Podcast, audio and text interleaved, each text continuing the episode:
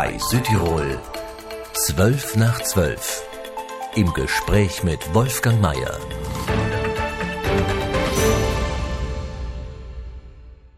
Er ist unermüdlich und scheint voller Energie zu sein als Mitarbeiter der Genossenschaft EOS in Bozen, als Präsident der Vereinigung der Alzheimer Gesellschaft und als Präsident des Vereins für herzkranke Kinder. Außerdem engagiert er sich auch noch im Dachverband für Gesundheit und Soziales. Er, das ist Ulrich Seitz, ist Gast in 12 nach 12.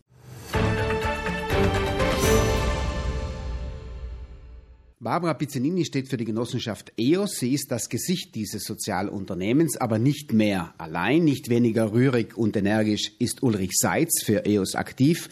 Mit einem Satz, Herr Seitz, was ist denn spannend an diesem Sozialunternehmen? Spannend ist die Vielfalt, die sich hier gibt. Unterschiedliche Angebote, unterschiedliche Leistungen und ganz vielfältige Menschen. EOS kümmert und bemüht sich um jugendliche Außenseiter, bietet betroffenen Familien Hilfe an, egal ob es sich dabei um Verhaltensstörungen, Schulabbrecher oder Arbeitslosigkeit handelt. Warum braucht es da EOS? Schafft es das Land nicht? Es zeigt sich immer mehr, dass wir an der Kommunikationskultur in unserem Lande scheitern. Viele Familien, die es nicht schaffen, Probleme richtig anzusprechen, die mit der Verhaltensstörung ihres Kindes nicht zurechtkommen. Es braucht nicht nur ein Coaching am Kind, am Jugendlichen, sondern auch für die Eltern. Hilfe tut Not, Hilfe kostet Geld. Wer finanziert denn wie EOS?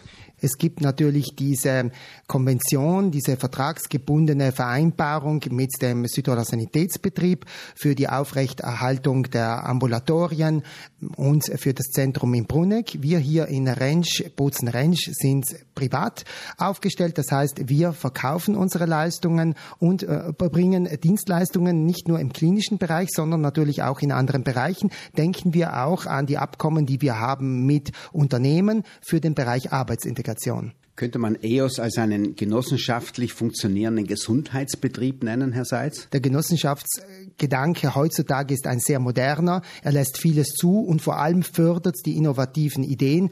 Man braucht dauernd neue Visionen und braucht den Ansporn, Neues umzusetzen. Vor kurzem präsentierte EOS die privaten medizinischen Anbieter, Privatpraxen und Privatkliniken. Robert Wallner forderte da beispielsweise die Übertragung von öffentlichen Gesundheitsdiensten an Private, weil billiger und besser für die Bürger, für die Patienten, sagte er. Herr Seitz, plädieren Sie auch für eine Privatisierung des Gesundheitswesens? Ich plädiere dafür, dass den Menschen ein Zugang zu Gesundheitsleistungen in angemessenen Zeiten geboten wird. Und da sehe ich wirklich Schwachstellen im öffentlichen Bereich. Die kann man auch zugeben. Ich finde, dass Stärke auch äh, darin liegt, dass man eben Schwachstellen zugibt. Und ich glaube, es gäbe hier eine wunderbare Kommunikation äh, und Kombination in diesem Land, wo man wirklich dort ansetzt, wo es lange Wartezeiten gibt, wo es einen Ressourcenmangel gibt und man könnte sich wunderbar ergänzen. Also ähm, ich finde diese Kombination sehr gut, wenn der öffentliche Anbieter mit den privaten Leistungsträgern zusammenarbeitet, gerade dann, wenn äh, natürlich Leistungen auch in einer angemessenen Zeit erbracht werden müssen. Und ich glaube, dieses Zusammenspiel, das private Zusammenhelfen und auch Patienten weiterreichen, das heißt also auch ein Case Management betreiben, das modern ist, wo der Bürger uns die ähm, Bevölkerung den Eindruck vermittelt bekommt, uns eben das auch erfährt, dass etwas weitergeht. Das ist schon wichtig in einem Bereich, der so oft auch äh, mit kolportierenden Meldungen zu tun hat und wo wir im Grunde sehr gute Leistungen in Südtirol erbringen können. Ulrich Seitz von der Genossenschaft EOS ist Gast in 12 nach 12. Sie sind 1972 geboren und in Riffian aufgewachsen. Nach dem Besuch des Sprachenlyzeums studierten Sie Rechtswissenschaften, arbeiteten dann im Hotelgewerbe und anschließend bei der Gewerkschaft. War es ein Zufall, dass Sie nach dem Gastgewerbe bei der Gewerkschaft jobbten, so unter dem Motto, machten Sie schlechte Erfahrungen? Die Gewerkschaft war irgendwie ein Sprungbrett, weil ich ähm, den Zivildienst dort ähm, auch ähm, gemacht habe und nachher hineinschnuppern schnuppern durfte in dieses Streitfallbüro, das für mich auch sehr interessant war, denn es gab zum ersten Mal für mich die Möglichkeit, eben auch schlichtend einzugreifen, Arbeitnehmer, Arbeitgeber, die einen Konsens gefunden haben und nicht unbedingt vor Gericht landen mussten, um auch oft kleine Probleme vor Ort lösen zu können. Die Gewerkschaft ein Arbeitslabor? Ein Arbeitslabor, das sicherlich sehr prägend ist, weil man lernt, dass man natürlich klare Linien und Positionen vertreten kann, aber auch Kompromissbereitschaft äh, zeigen muss. Und ich glaube, mich hat diese Erfahrung schon sehr geprägt. Nach Tourismus und Gewerkschaft wechselten Sie in die Landesverwaltung, waren mehr als 20 Jahre lang Mitarbeiter der Landesabteilung Gesundheit. Herr Seitz, wie stark hat sich in diesen zwei Jahrzehnten die Gesundheitspolitik und auch der Gesundheitsdienst in Südtirol gewandelt? Ich würde auf der, einen, auf der einen Seite sagen, völlig, auf der anderen Seite gar nicht. Ich habe mithelfen dürfen bei der Formulierung des ersten Landesgesundheitsplanes unter Landesrat Saurer, habe dann aber auch gesehen, wie schwierig es ist, Ideen weiterzubringen, weil eben dieses Lobbydenken im Gesundheitsbereich sehr stark verankert ist. Es gibt viele Baustellen, die natürlich ewig äh, offen sind und wo man auch ein bisschen verzweifelt, weil man sagt, es kann nicht sein, dass wir beispielsweise am Wartezeitenabbau in Südtirol scheitern oder an der Informatik. Aber es braucht eben viele Mitdenker und dieses Lobbydenken, das sehr stark verankert ist, das müsste halt schon ein bisschen aufgeweicht werden. Lobbydenken. Wer sind denn die Lobbyisten? Was sind das für Lobbys? Das sind Lobbys, die sehr gut vernetzt sein können, die zwar nach außen hin viel streiten, aber dann ähm, sehr zusammenhalten. Ich denke, die Gewerkschaften, die Ärztegewerkschaften, aber auch die Gewerkschaften im nichtärztlichen Bereich, die haben doch Akzente in den letzten Jahrzehnten gesetzt. Was mir ein bisschen fehlt, dass die Konsumenten, die Patienten nicht so gut äh, verankert und vernetzt waren. Das äh, holen wir jetzt so langsam nach und dafür bin ich eigentlich dankbar. Denn im Grunde sind wir ja alles Leistungsempfänger und auch Nutznießer eines Systems, bei dem wir eigentlich äh, alle ähm, das Interesse hätten, dass es gut geht und dass es äh, eben auch nahe am Bürger und an der Bürgerin ist. Welcher Landesrat, Landesrätin prägte besonders nachhaltig und positiv die Südtiroler Gesundheitspolitik, Herr Seitz? Ich habe mit Otto Saurer einen Landesrat erlebt, der damals äh, sehr innovativ war, weil er wirklich auch noch Visionen hatte und sie unbedingt umsetzen wollte. Denn er hat immer auch sehr gut delegieren können und das habe ich dann auch immer sehr positiv empfunden. Mit Landesrat Deiner verbindet mich eine besondere Beziehung, denn er war auch mein Oberschullehrer und ich kannte kannte ihn bereits, als er mein Chef wurde. Und auch er hat äh, uns sehr viel Freiraum und Spielraum gegeben. Mit Martha Stocker war es dann für mich als äh, Frau Landesrätin eine Vorgesetzte vor mich zu haben, nochmals eine andere Situation. Sie kam, war am Anfang auch ein bisschen misstrauisch, muss ich sagen. Wir haben dann mit der Zeit zusammengefunden und ich muss eines sagen, sie hat natürlich ein Mega-Ressort geführt und geleitet und was ich an ihr geschätzt habe, dass sie natürlich auch stets sehr gut vorbereitet vorbereitet war, obwohl sie hin und her switchen musste vom Gesundheitssozialbereich auch in den Arbeitsbereich Sport und Chancengleichheit. Viele fühlten sich berufen, die Gesundheitspolitik zu kommentieren. In den vergangenen fünf Jahren lernte da beispielsweise Landesrätin Martha Stocker den Bürgerunmut kennen, wegen der Einsparungen im Gesundheitswesen, wegen der Schließung einiger Abteilungen in den Krankenhäusern von Innichen und Sterzing. Sie lernte aber auch die Wutbürger kennen. Was ist in den letzten fünf Jahren in der Gesundheitspolitik falsch gelaufen, Herr Seitz? Ich finde es sehr schade, dass wir eigentlich sehr viel zerreden. Ich finde das sehr schade, denn wir haben endlos Diskussionen und kommen nicht zum prägenden und zum Punkt, der eigentlich Lösungen bringen müsste. Und ich finde auch diese Transparenz und diese Möglichkeit, alle irgendwie in einem Diskurs einbinden zu müssen, nicht immer sehr förderlich. Ich äh, fand auch die lange Diskussion um die Verabschiedung des Landesgesundheitsplanes nicht gut, denn äh, zu einem gewissen Punkt waren die Fachleute am Werk und am Wort und ich glaube, es äh, wäre gut gewesen, diesen Landesgesundheitsplan auch früher verabschieden zu können, damit gewisse Reformen auch auf den Weg gebracht werden können.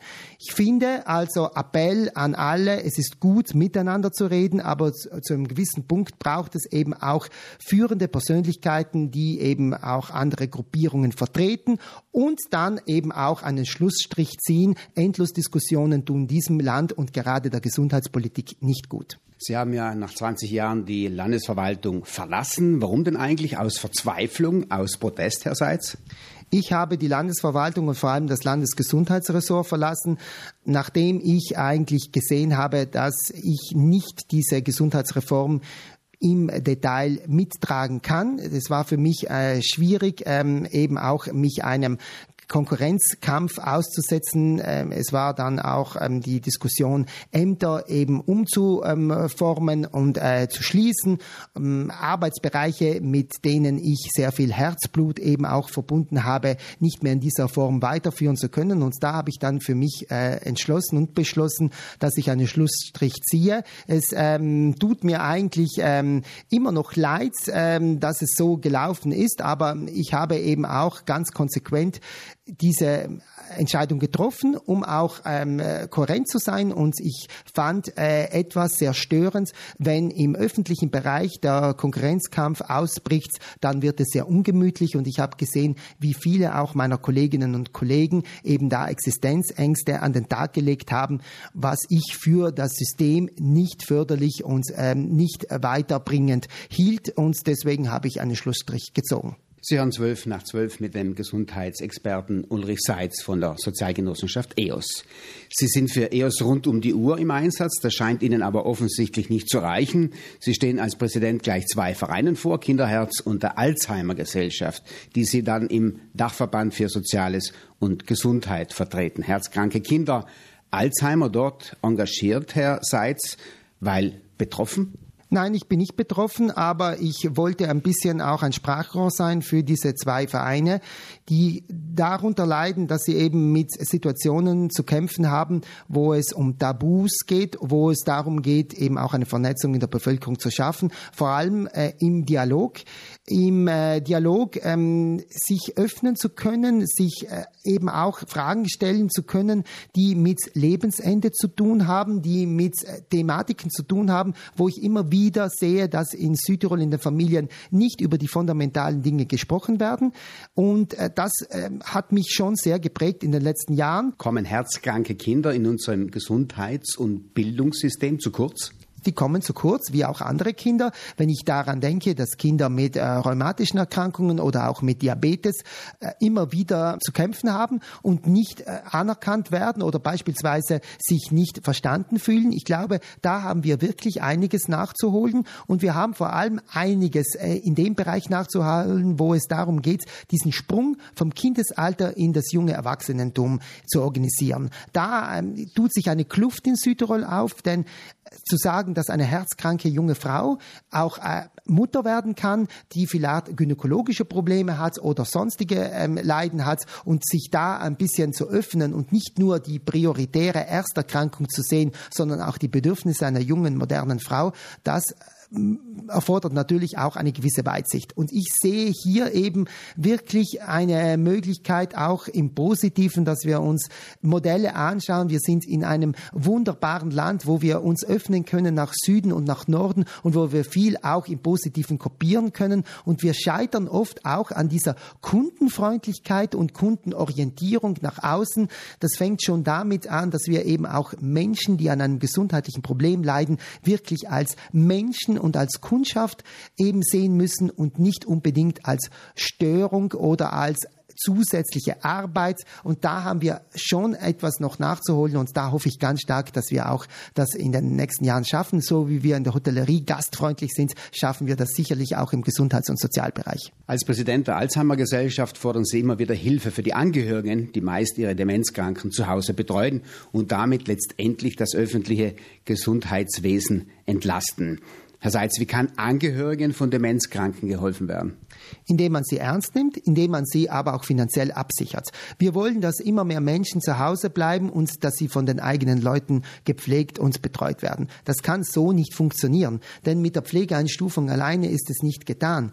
Wir müssen vor allem den Frauen, und da wiederhole ich das seit vielen Monaten und ähm, werde nicht müde, das zu betonen, Frauen eine Sicherheit geben, die aus dem gesundheitlichen Kontext ihres Umfeldes in die Situation hineinmanövriert werden, dass sie ihren Job aufgeben müssen, die Gewissheit geben, dass sie eben auch finanziell entschädigt werden. Eine Frau kann heutzutage, und wir reden von Frauen, die zu 90 Prozent zu Hause pflegen, nicht das ohne weiteres so machen, wenn man nicht will, dass sie selbst in die Altersarmut abrutscht oder Schwierigkeiten bekommt.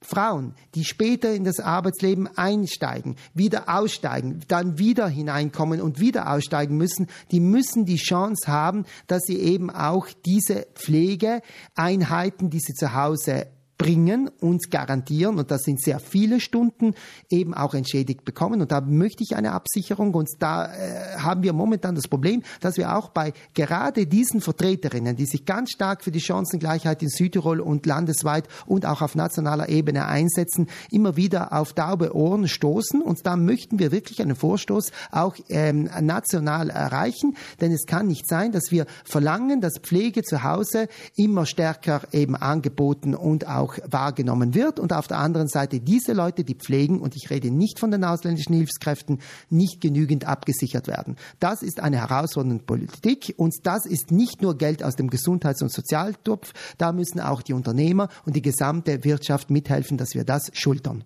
Könnte die private Medizin in diesen beiden Felden, herzkranke Kinder und Demenzkranke, besser helfen als der öffentliche Gesundheitsdienst? Ich glaube schon, denn wir können hier auch Ressourcen finden, die international zur Verfügung stehen.